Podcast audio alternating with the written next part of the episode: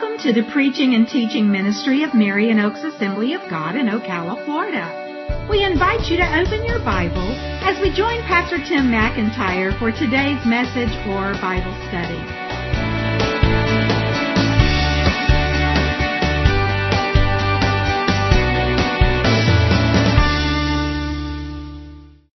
Tonight we continue the study of the life of Peter, subtitled From Fisherman to Follower of Jesus. Okay? And uh, start off with a question and an illustration. Have you ever stuck your foot in your mouth? I don't mean literally. You know, we probably all did that as babies, sucking on our big toe or whatever, but, you know, saying the wrong thing at the wrong time. You know, I, the worst situation I ever had, I mean, we've all done that, right? Is, um, I was pastoring about 30 years ago in a little, uh, a smaller church in a little mining town in Arizona, one of the places we've been. And I got up on a Sunday morning and um, I stood there, and this is literally what I said. I said, This morning, I'm going to do something I very seldom do. I'm going to expose myself to you. what I meant was I was going to share my deepest inner feelings. But that's what came out. And as soon as I said it, I thought that wasn't right. My wife was sitting down there. The head deacon was sitting down there. They got these funny looks on their faces. They're just kind of sitting. They looked at each other and they burst into laughter, just like you just did. So anyway, you know, sometimes we say things without really thinking it through. The first thing that comes to our mind, we word things wrong and we end up sticking our foot in our mouth. And that's kind of the way Peter was, right? I mean, he was just an enthusiastic guy. And it wasn't just what he said, what he did. I mean, he just said or did the first thing that came to his mind. And he did it with everything he had, right? And um, he's always asking questions, always saying the first thing that comes to his mind. Sometimes it's right and good, sometimes it's wrong. Um, kind of Bible trivia or Bible knowledge. What are some of the things that he said that really he should not have said or were the wrong thing to say from his story of his life? When he claimed that he would not deny him, he'd be willing to die for him. Now, it's a good thing to say, but obviously it, it didn't hold true, right? What are some other things that he said? Chris? Yeah, when Jesus, uh, you know, Jesus told his disciples three, four times uh, through the course of the last part of his ministry that, you know, we're going to Jerusalem, I'm going to end up being killed. And one of those times Peter says, No, Lord. I mean, and think of those two words, No, Lord. Kind of a, contradiction, right? Yeah, yeah. How about when Jesus was going to wash his feet? You're not going to wash my feet. Right? And then when Jesus says, if I don't wash your feet, you have nothing to do with me. So, okay, wash all of me. you know, again, the first thing that comes out of his mouth, um, the first thing that comes into his mind comes out of his mouth. One that's not as well known is uh, it's a little teeny tiny story in the Gospels. You may recognize it when I tell you. You may be like, that's in the story of Jesus. One day, Peter uh, comes across this guy who collects taxes. And the guy says, Do you and your master pay the tax? It was a certain type of tax. And Peter says, Of course he does. And he goes back to Jesus and says, Do we pay the tax? I mean, he didn't know, but he didn't want Jesus to get in trouble. And, uh, and Jesus basically said, you know, do the children of the people that are collecting tax have to pay tax? And basically the answer was, you know, he's the son of the father, he shouldn't have. But he says, just so that, you know, nobody will be offended or whatever, go out, go fishing, that's what you're good at. And when you catch a fish, in the mouth of the fish will be the money to pay the tax. So anyway, so what are some things that he said that were right, that were good?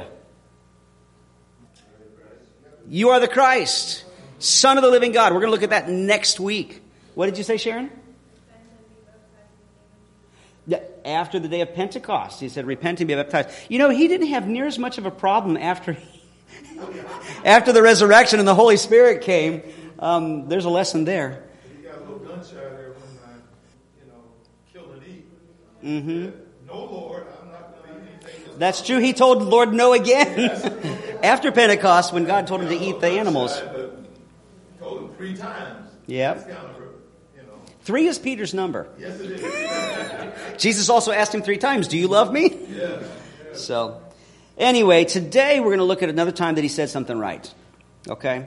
Um, Peter, as we're probably most familiar with, uh, most of us are familiar, he was uh, the primary leader of the 12 disciples, the one who basically spoke for them, um, not because Jesus told him he was or should be that that's recorded in Scripture, but he just kind of stepped, just like everything else, stepped forward and became the leader. He was also one of the inner three, you know, Peter, James, and John.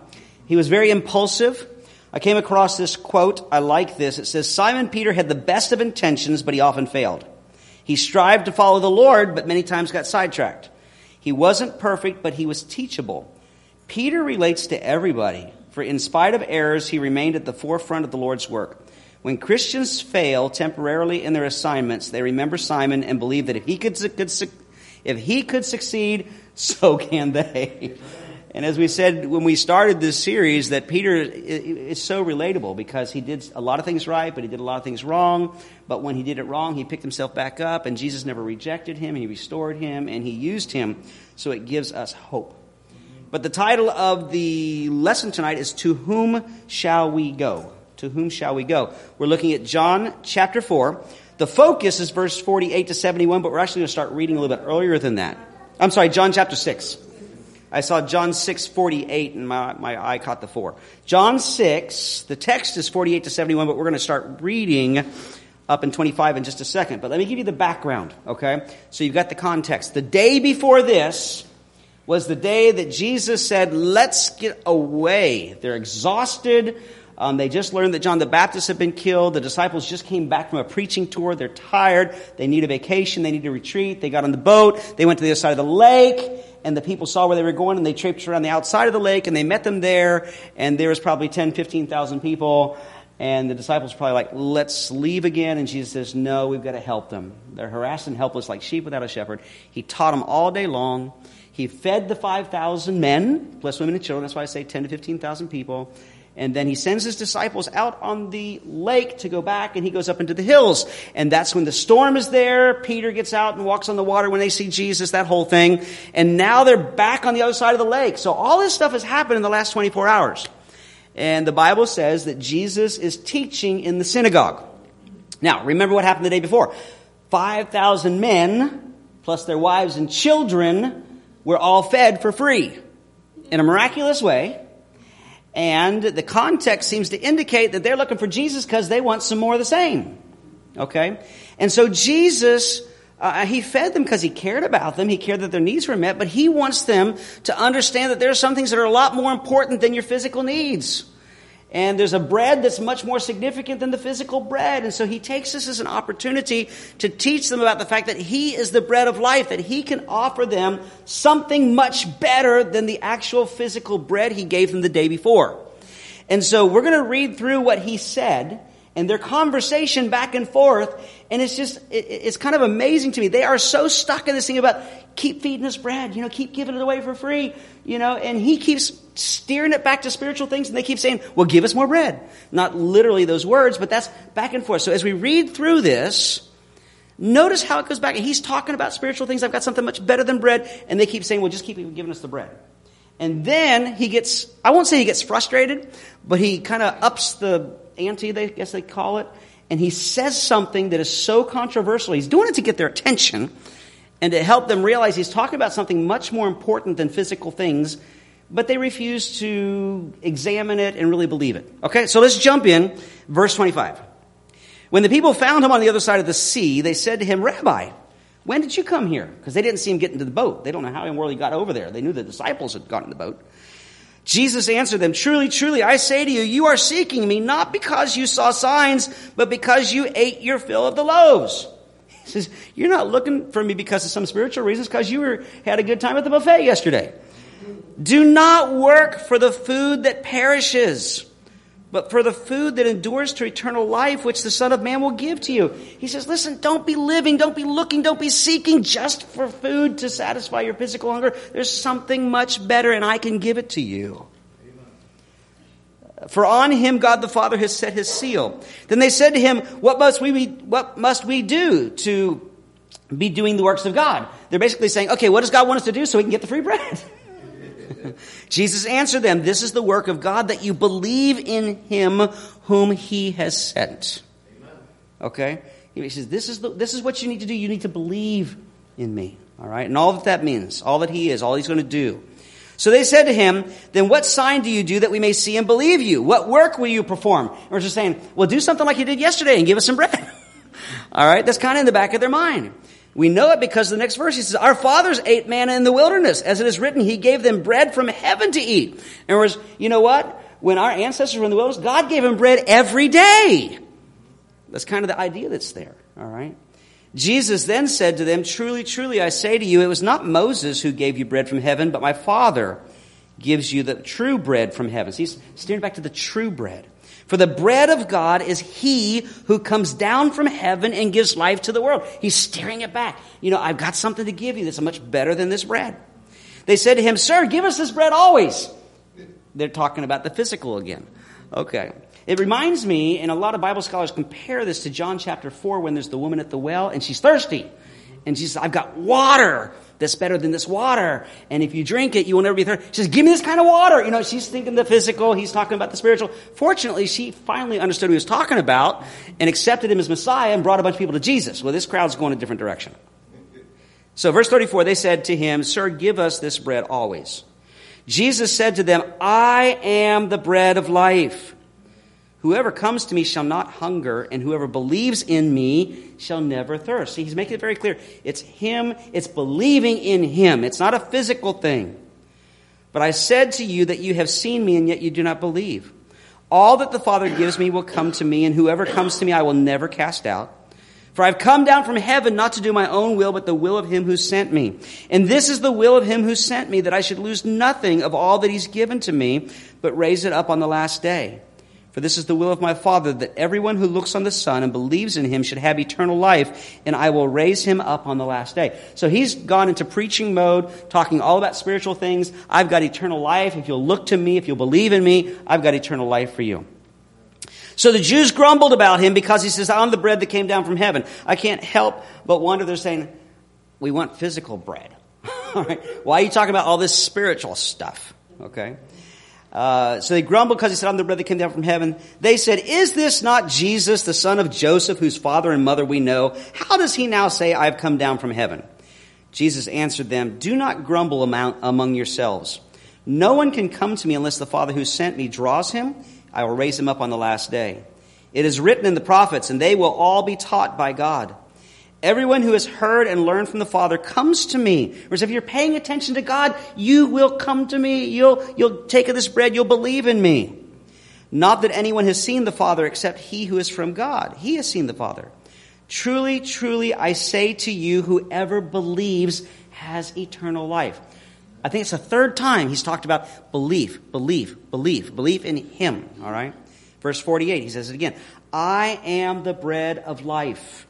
Your fathers ate the manna in the wilderness and they died. This is the bread that comes down from heaven so that one may eat of it and not die. I'm the living bread that came down from heaven. If anyone eats of this bread, he will live forever. And the bread that I give, the bread that I will give for life, I'm sorry, and the bread that I will give for the life of the world is my flesh. Okay, so he's saying, you know, I'm the bread of life. Okay, we're talking about bread. This is spiritual. It's believing on me. It's believing on me. I came down from heaven. If you eat of this bread, and it's obvious up to this point, he's talking about if you come to me, if you trust in me, if you look to me, if you if you believe in me, you will have life. Okay, and the cost is going to be my flesh. It's going to be my life. All right. Verse 52. This is where we pick up the controversial part. The Jews then disputed among themselves, saying, How can this man give us his flesh to eat? Well, up to this point, it's obvious he's not talking about giving his flesh to eat. He's talking about coming to him and believing in him. So Jesus says, Okay, I'm going to rattle your cages a little bit. Verse 53. So Jesus said to them, Truly, truly, I say to you, unless you eat the flesh of the Son of Man and drink his blood, you will have no life in you. so I'm not getting their attention. I'll get their attention now. Whoever feeds on my flesh and drinks my blood has eternal life, and I will raise him up on the last day. For my flesh is true food and my blood is true drink. Whoever feeds on my flesh and drinks my blood abides in me and I in him. As the living Father sent me, I live because of the Father. So whoever feeds on me, he also will live because of me. This is the bread that came down from heaven, not like the bread the fathers ate and died. Whoever feeds on this bread will live forever. Jesus said these things in the synagogue as he taught at Capernaum. So he, he basically goes the direction they're going and, and, and he throws out there really make them think. And they just take him literally. Where everything leading up to it, it's very clear he's talking spiritually. He even says something a little bit later on that makes it clear that he's talking spiritually. Jump in again at verse 60. When many of his disciples heard this, now let me pause here to say when it says disciples here, there's two different ways the word disciple is used.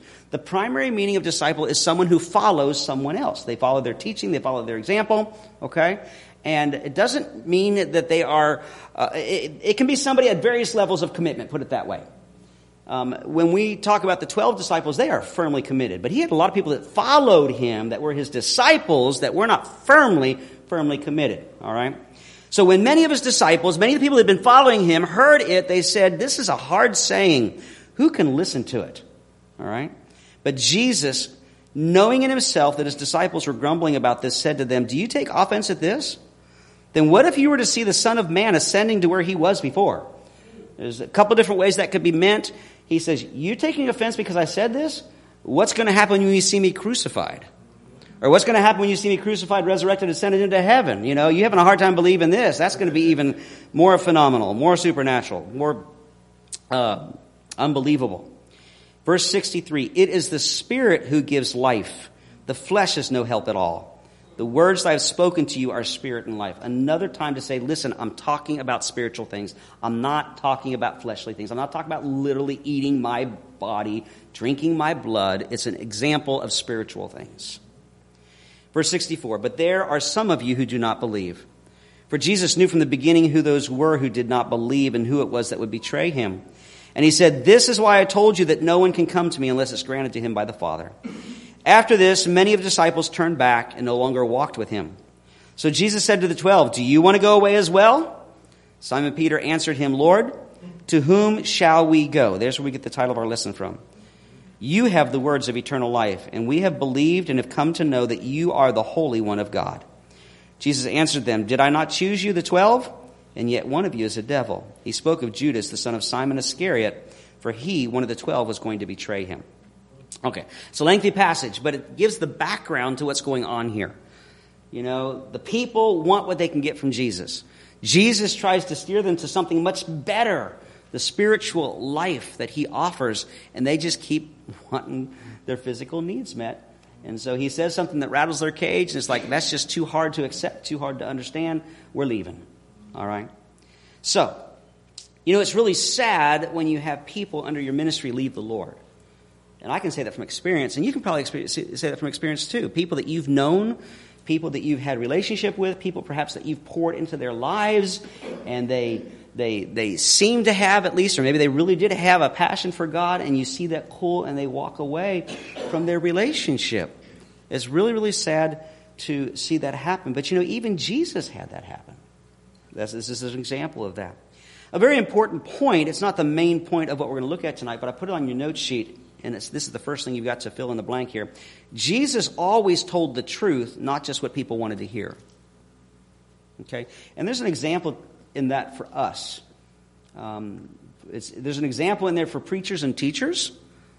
You need to tell the truth, and as I talked about on Sunday, the whole truth, not just the positive part and not just the negative part. You've Got to have the balanced perspective of all of God's Word, all of the truth, okay? And not just tell people what they want to hear, but that's true not just for preachers and teachers, it's true for all of us.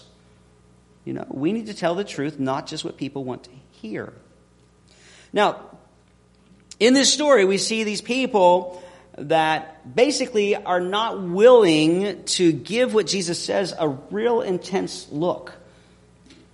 Why is it that people sometimes have a hard time understanding God's word? What is it that keeps people from understanding God's word? I mean, in this story, it's Jesus is communicating and they keep acting like we don't know what you're talking about, just give us bread. You know, what is it that keeps people from understanding God's word? They don't understand the Spirit. Don't understand the spirit. Okay? They don't have the Spirit. Yeah, uh, Paul talks about that a little bit in Corinthians. You know, that spiritual things are discerned spiritually. You know, and, and so to be honest with you, and Jesus said that in this passage, he says, you know, you, the Father needs to kind of open their eyes, open their ears, give them understanding, draw them to himself.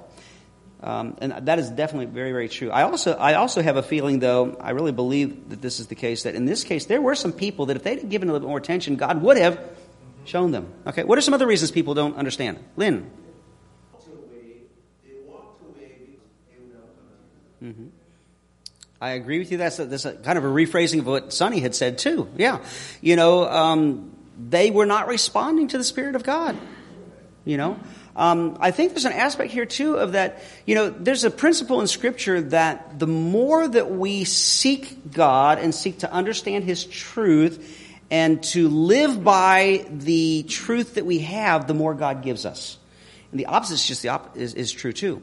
The more we ignore God, the more we resist His Spirit, the more that we refuse to pay attention, to respond, um, the less we will understand. Uh, a preacher that I like to listen to, he's a preacher teacher, he writes some books and stuff, he calls it the dimmer switch principle.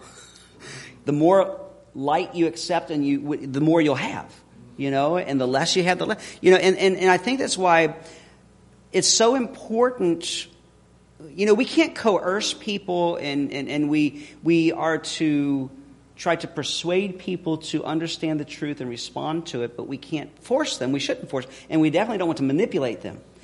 But you know sometimes people have the attitude of well i'll deal with it later you know, down the road, I'll accept Christ and stuff. But you know, the more that you receive, refuse the working of the Holy Spirit, the less likely you will be to respond later. Because as Paul says, our, our consciences become seared, they become hardened, our hearts become hardened. Now, there's always hope. There's always hope.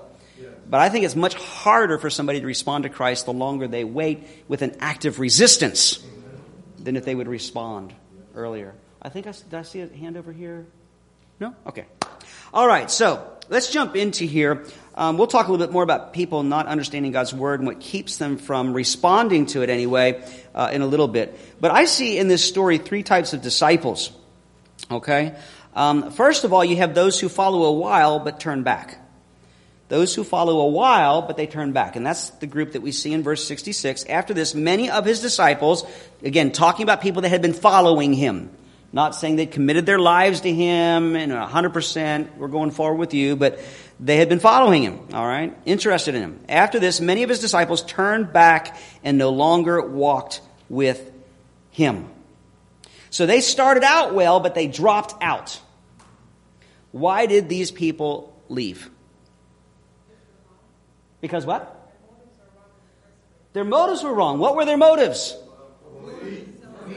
What Jesus can give me, right? And, in the immediate context is He's feeding us. We want more. Okay? Yeah, I like that, that saying. They were seeking God's hand rather than His face. You know? All right? Any other reasons you can think of why they left?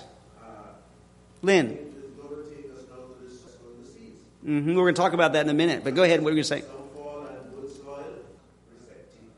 They were not receptive. That's right. That's right. Their heart was not receptive. In this story, I see a couple of reasons. Um, the one they state, and it is true, uh, letter A on your note sheet, Jesus' teaching is hard to understand and accept. Okay? Not all of his teaching. In fact, most of the time he tried to make his teaching as simple as possible. And he'd tell parables, he'd tell stories to make it easier to understand for those that were receptive. In fact, he even told his disciples that one of the reasons he used so many parables is that people who were receptive, people who were willing to listen and follow would understand it, but those who were coming for the wrong reason, who had a hard heart, would not understand what he was talking about. Okay? And so sometimes Jesus' teaching is hard to understand and accept. But isn't that true of all of God's teaching? I shouldn't say all. Isn't that true in general about God's teaching? Sometimes there are things that are hard to understand. And, and the question is, what are we going to do with that? These people decided to quit trying to understand, quit trying to make an effort. All right? Let me ask you a question. Have you had all your questions about God and theology and the Bible answered? No. And neither have I. You know, and I've had quite a bit of education in the area as part of, you know, my, my path in life. And uh, I don't know about you, but I still come across new questions. and I love researching them. And sometimes I'll research a question and I'll get an answer that totally satisfies me. And sometimes I'll research a question and I'll get an answer that's like, okay, I can see that. um, but it's not 100% satisfying or whatever. And not just with questions about truth, but about the way God does things. I mean, how many times it's like, God, why are you doing that? God, why is this happening? Especially to me. You know, why are you not answering or why are you not answering the way I want you to, especially not now? And, you know, when I talk to people that struggle with these questions, well, how do you deal with this in the Bible? How do you deal with that? And, you know, some of the things in the Old Testament where God's telling them to do this, that, and the other, you know, and, and I've got some answers to some of those things. But here's what I've come down to, and this really helps when you've chosen to follow Jesus over the long haul. Is that when people ask me, I say, you know what? I don't have all the answers and I don't understand everything. In fact, if I did have all the answers and I could understand everything, I'd be God, and I'm not God. But I've gotten enough answers and I've understood enough, and looking back, I can see a lot of things I didn't understand then that it gives me the faith to trust God even when I don't understand Him. Okay? And that's what it comes down to. When someone who at least shows some kind of interest in Jesus and God, and they come across things that, well, I don't understand this, this, this, this is, you know, okay, are you going to give up or are you going to keep researching it? And because of what you already have experienced, of the goodness of God and what you already understand about God, are you just going to trust Him? You know, are you just going to trust Him? And that's basically what they did. They said, we're not going to. It's just too hard. You know, not really wanting or willing to put forth an effort, not responding to whatever, you know, God's Spirit is trying to speak to them and draw them, and so they walk away because it's too hard. It's too hard. The second one, letter B, Jesus is no longer meeting my needs. I put it that way on purpose because I've heard people say things like that. Similar to that. You know? Isn't that it? We want bread. Jesus gave us bread yesterday. Okay, now he doesn't want to give us the bread we want. He wants to give us some other kind of spiritual bread. You know? But I'll be say, I'll say it's sad because I've seen people that they were willing to follow Jesus as long as he was doing things their way as long as they got what they wanted. But when things weren't going their way, well, Jesus is no longer meeting my needs. What are some things that. Uh, go ahead, Bert. What were you going to say? That's right. You know, that's you just. I'm going to say it again so, for the recording, but that's true of human relationships too. There are times that people will have a relationship with you because of what they can get from you. Once they're not getting that from you, they're gone. Now, what are some things that perhaps people today would think that they can get from God, and so therefore they pursue spiritual things or whatever, but they'll only do it so far and then they quit? What are some things that they hope to get or they, they get from God? Amanda. Glory. Okay. What else? Jose? And it was because of God's mercy and grace, He gives them something they need, but then when they've got it, it's like, well, I don't need God anymore. And then going, take that a little bit further, when God works in somebody's life and meets their need and gives them either something physically, financially, or just emotionally, peace or whatever, and then He allows something difficult to come along, it's like, well, whoa, wait a minute, God. You know, I didn't sign up for the hard stuff. And so they're gone. Okay? Letter C on your note sheet is Jesus isn't the type of Savior I want.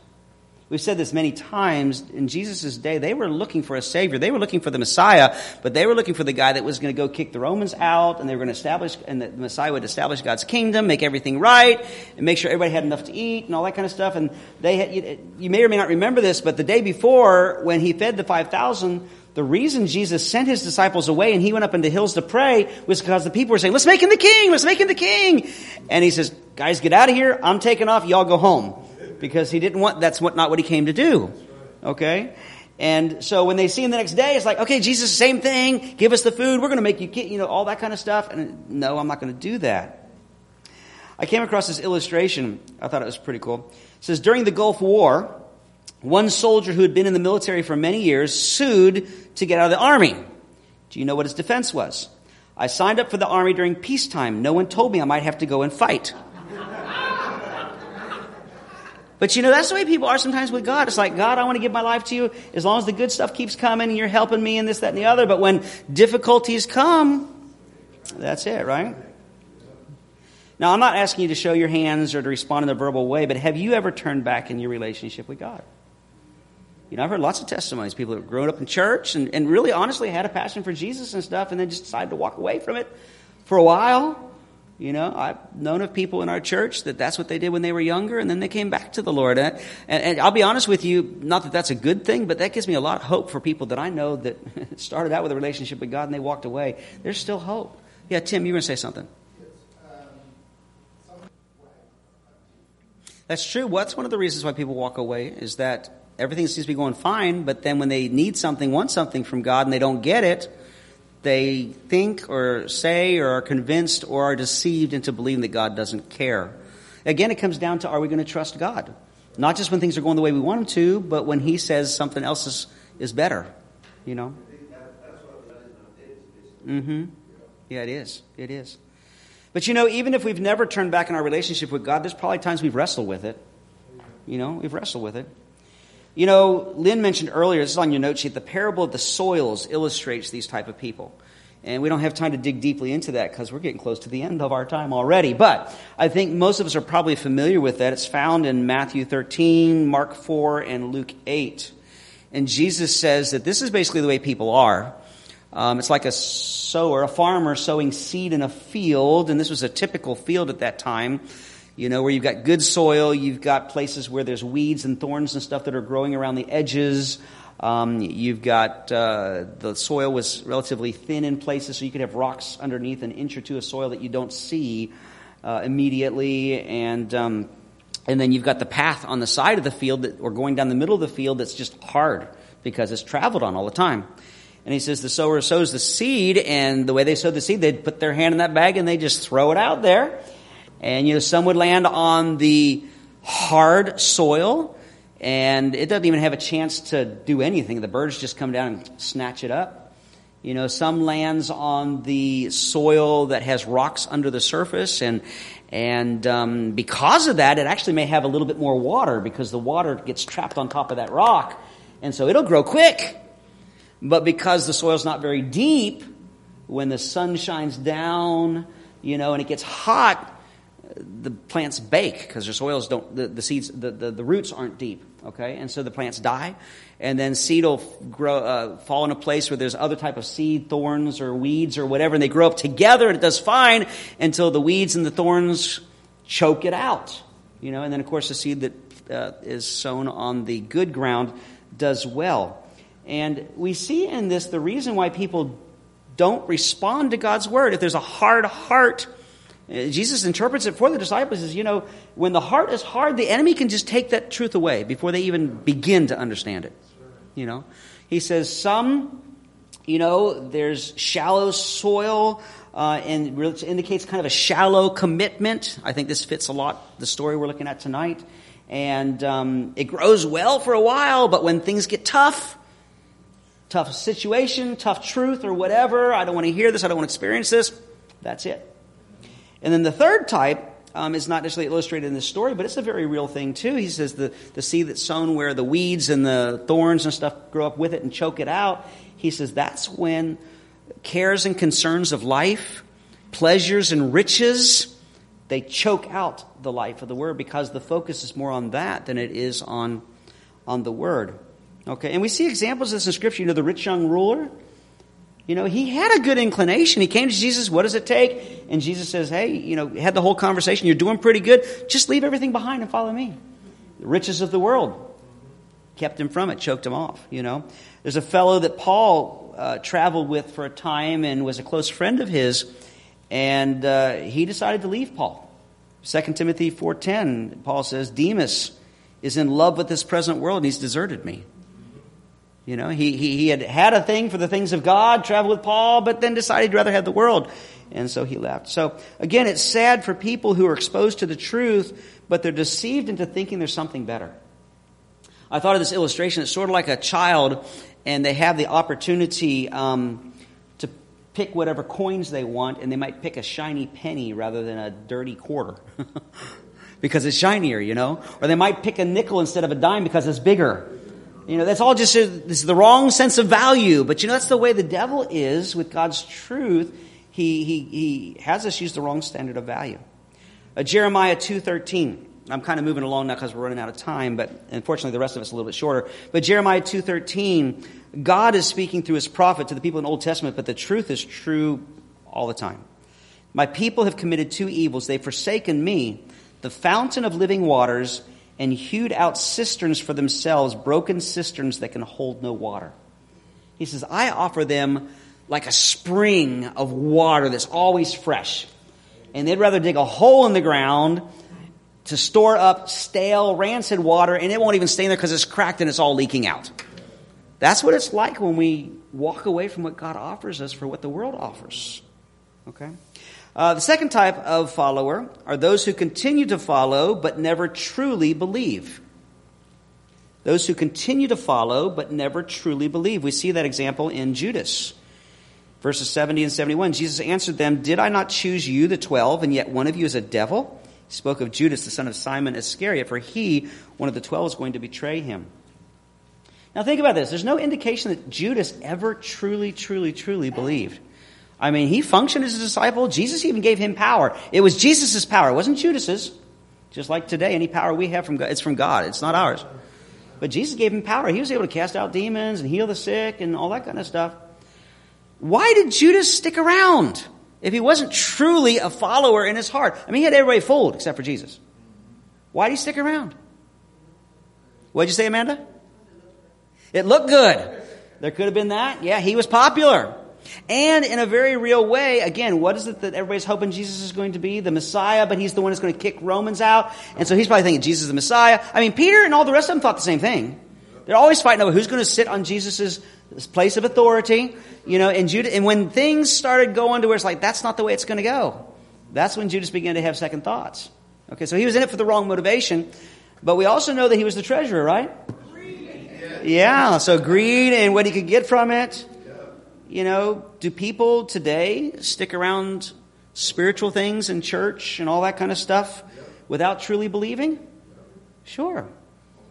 To make your spouse, your mom, your dad, somebody happy for the power and influence. I don't think it's so much true anymore today, although it could be. I've heard of people in the past anyway that would go to church because a good place to make business contacts. You know? What? You know a man that does that now? Don't say his name. You know, there are certain occupations you could have where if you made some good connections, maybe it'd make you some money. Anything in sales, you know, real estate or car salesman, you know, or, or whatever, you know, um, for the ego trip, you know, whatever. There's a lot of different reasons why people might go to church and hang around spiritual people without having a real commitment. Okay? Um, anyway, we got to wrap this up. So let's zip through the rest. The third one, those who follow to the end. Those who follow to the end. That, that's what represented by what Peter said here. You know, after these big group of disciples turned and walked away, verse 67, Jesus said to them, Do you want to go away as well? In the original languages, it says, You don't want to go away as well, do you? Because there's ways of asking questions that assumes a no answer or a yes answer. This one assumes a no answer. He says, I, I know you guys, you really don't want to, but he's giving them an opportunity to think about it, make a decision, and vocalize it. Do you want to go away as well? And Simon Peter answered him, Lord, to whom shall we go? You have the words of eternal life. We've believed and come to know that you are the Holy One of God. Okay? Now, did they decide to stay with him because they understood everything Jesus said? No. I guarantee you they didn't understand anybody better than anybody else. All right? So why did they stay? Was it because they didn't have any other choices? No.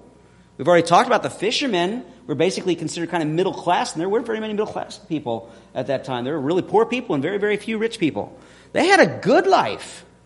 Okay? So it wasn't because they didn't have any other choices. They stayed because even though they didn't understand everything, it's what Jesus did, who Jesus was and what he, what he meant to them and what he offered them. On your note sheet, I have it this way. They may not understand everything, but they see the value of what they have in Christ. Okay? Okay? Why is that? Oh, okay. We've tasted and seen that the Lord is good. We've had some of that spiritual bread. We realize that it really is better than the physical bread, right? Okay. Um, I like this saying. We may not understand the whys of life, but we can know the one who does. Yeah. Peter's declaration was a statement of faith, not a claim of complete understanding. You know, G- Jesus is the only source of eternal life. It's like he said, Lord, we've lived with you, we've heard you teach, we've seen your character, we don't always understand, we don't always like it, but you're the source of life. You know, later Peter's going to say in Acts 4:12, there's salvation in no one else, for there is no other name under heaven given among men by which we must be saved. But let me wrap this up because we're going over time. Jesus has more to offer than this world. It's on your note sheet there. You know, one time Peter said to him, Lord, we left everything. what are we going to get? I mean, he's human, right? Matthew, uh, I'm sorry, Mark 10, 28 to 30. Jesus said, Truly I say to you, there is no one who has left house or brothers or sisters or mothers, mother or father or children or lands for my sake and for the gospel who will not receive a hundredfold now in this time houses and brothers and sisters and mothers and children and lands with persecutions and in the age to come eternal life. He says, There's nothing you've sacrificed for me that I will not repay you eternally, but even in this life. It will be worth it all. Okay? All right. So, conclusion how do we apply this lesson? Okay? Um, first of all, examine your heart. Why are you following Jesus? Only you can know that. And sometimes we can be self deceived. You say, God, why am I following you? Am I following you for the right reason? Do we have a true commitment, or will we leave if things get difficult? Are we following but only for our own purposes? Second one is examine your heart. Is there anything drawing you away from Christ? And this is something we need to take more seriously, I think, than sometimes we do. Because no matter how committed we are, if we drop our guard, the enemy can begin to try to draw us away. Now, I'm not trying to scare anybody. I'm not trying to say, if you're not careful, you're going to walk away from God without realizing it. No, it doesn't happen without realizing it. But maybe you've already experienced this. As I said, I'm not asking you to give a testimony that at one time you loved the Lord, then you walked away from that relationship in its fullness, and now you're back. So we need to keep our guard up, okay? And, and just stick with God even when you don't understand what's going on. You don't understand everything. The third thing is we can rejoice because in Jesus we have eternal life. Jesus is the only one who can give what really matters. Unfortunately, we're going to have to cut this off and close in prayer. But as we close in prayer, I want us to not only pray for ourselves and whatever God spoke to us about, but let's pray specifically for people who've walked away from the Lord and from people that are drifting. And maybe you've got some names in your mind, so as we pray, why don't you lift those to the Lord? I've got some names in my mind too. Father God, we come to you tonight thankful, Lord God, for your word that teaches us and encourages us. And Lord, we don't understand everything in your word, but we thank you for that which you help us to understand. I thank you that you help us to learn and grow as long as our hearts are open and not hard and we're not resistant. Help us, Lord God, to have soft, pliable, open hearts. Uh, help us to hear your voice more clearly, to follow your leading when you speak to us. Open your word to us, Lord God, and Lord, the things that we don't understand, both in your word and in life. Help us to, trust you. Help us to stay strong. Help us, Lord God, not to be drawn away or pushed away from you in any way. Help us to keep our guard up. And tonight, as we close, Lord, we pray for those that, people that we know, Lord God, that they've walked away from what they've had with you. Lord, they've drifted away. They, they've pursued other things. Maybe there are those that are drifting now or just starting the process. Lord, I pray that they would wake up and, and, and, and get back where they need to be, Lord God. And if there is anybody in this room or listening to this recording later that that's them, Lord, may they cry out to you now and stop that um, drift away from you and come back to a place of closeness, Lord God. Father, we just thank you and praise you, Lord God, for your goodness to us. In Jesus' name, amen.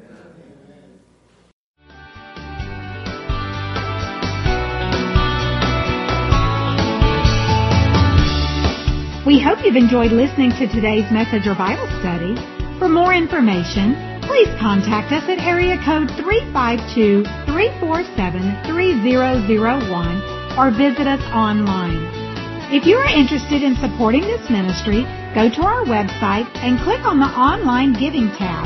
Our website address is www.marionoaksag.org.